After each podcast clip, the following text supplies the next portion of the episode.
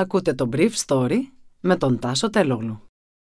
Χορηγός του Brief Story είναι το Avra Carbo. Avra Carbo, το ανθρακούχο φυσικό μεταλλικό νερό για να απογειώσεις κάθε στιγμή. Καλημέρα σας. Σήμερα είναι Παρασκευή 1η Απριλίου 2022 και θα ήθελα να μοιραστώ μαζί σας αυτά τα θέματα που μου έκαναν εντύπωση. Ενώ κλείνει η πέμπτη εβδομάδα της ρωσικής εισβολής στην Ουκρανία, από την περασμένη Δευτέρα οι Ουκρανοί έχουν ανακαταλάβει μεγαλύτερο μέρος της επικράτειάς τους από εκείνο που έχασαν τις ίδιες μέρες τους Ρώσους, κυρίως στον Ντομπάς. Ένταση των κυρώσεων σε ΗΠΑ και Αυστραλία, ενώ η Ευρώπη και η χώρα μας περιμένουν μουδιασμένες γράμμα από την Gazprom. Καθώς κλείνει η πέμπτη εβδομάδα του πολέμου, οι Ουκρανοί κερδίζουν έδαφος γύρω από το Κίεβο, βοηθούμενοι και από την αποχώρηση ρωσικών μονάδων στη Λευκορωσία που εντάθηκε από χθες το μεσημέρι. Οι Ουκρανοί κερδίζουν όλη αυτή την εβδομάδα εδάφη στο Σούμι, στην κεντρική Ουκρανία και γύρω από το Χάρκοβο, όπως και στην νότια περιοχή της χώρας γύρω από τη Χερσόνα, αν και η ομώνυμη πόλη φαίνεται ότι βρίσκεται σταθερά στα χέρια των Ρώσων. Στη Μαριούπολη, οι Ουκρανικές δυνάμεις του τάγματος Αζόφ κρατάνε μια μικρή λωρίδα πάνω από την παραλία μαζί με ένα μέρος του κέντρου και ένα τμήμα του εργοστασίου Αζόφ Στάλ. Χθες, οι Ουκρανοί επιχείρησαν να απεγκλωβίσουν με ελικόπτερα ένα μέρος των τραυματιών του Αζόφ χωρίς επιτυχία, αφού σύμφωνα με τους Ρώσους 3 ελικόπτερα καταρρίφθηκαν.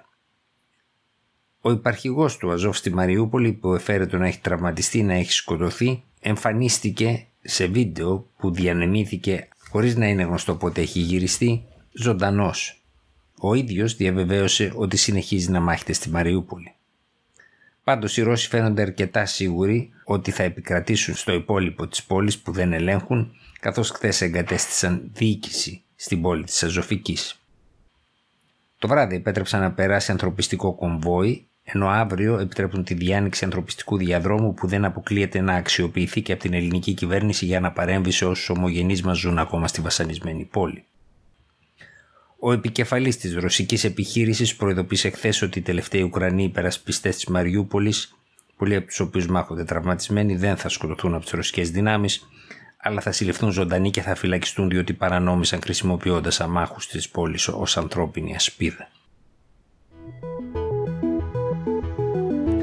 Ενώ η Αυστραλία και οι Ηνωμένες Πολιτείες επέβαλαν νέες κυρώσεις κατά της Ρωσίας, η Πέμπτη Ήπειρος ακόμα και σε ενεργειακά προϊόντα, ενώ οι Ηνωμένες Πολιτείες σε ημιαγωγούς, η Ευρώπη περιμένει την επιστολή της Gazprom με την οποία ειδοποιούνται οι Ευρωπαίοι ότι θα πρέπει να πληρώσουν το ρωσικό αέριο από εδώ και πέρα σε ρούβλια. Χθες ο πρόεδρος Πούτιν έδωσε τις σχετικές εντολές στα αρμόδια όργανα της Gazprom ώστε να προχωρήσει στην τροποποίηση των συμβολέων.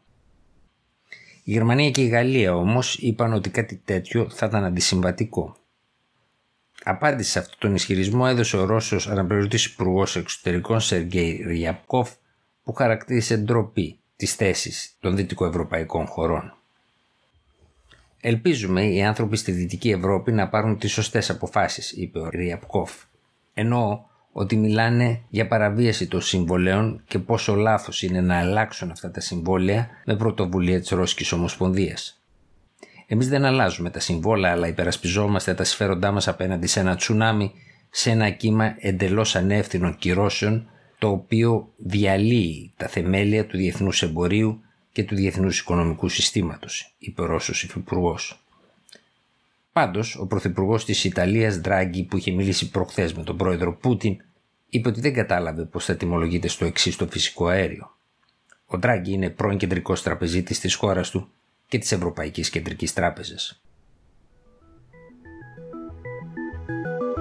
Ήταν το Brief Story για σήμερα Παρασκευή 1η Απριλίου 2022.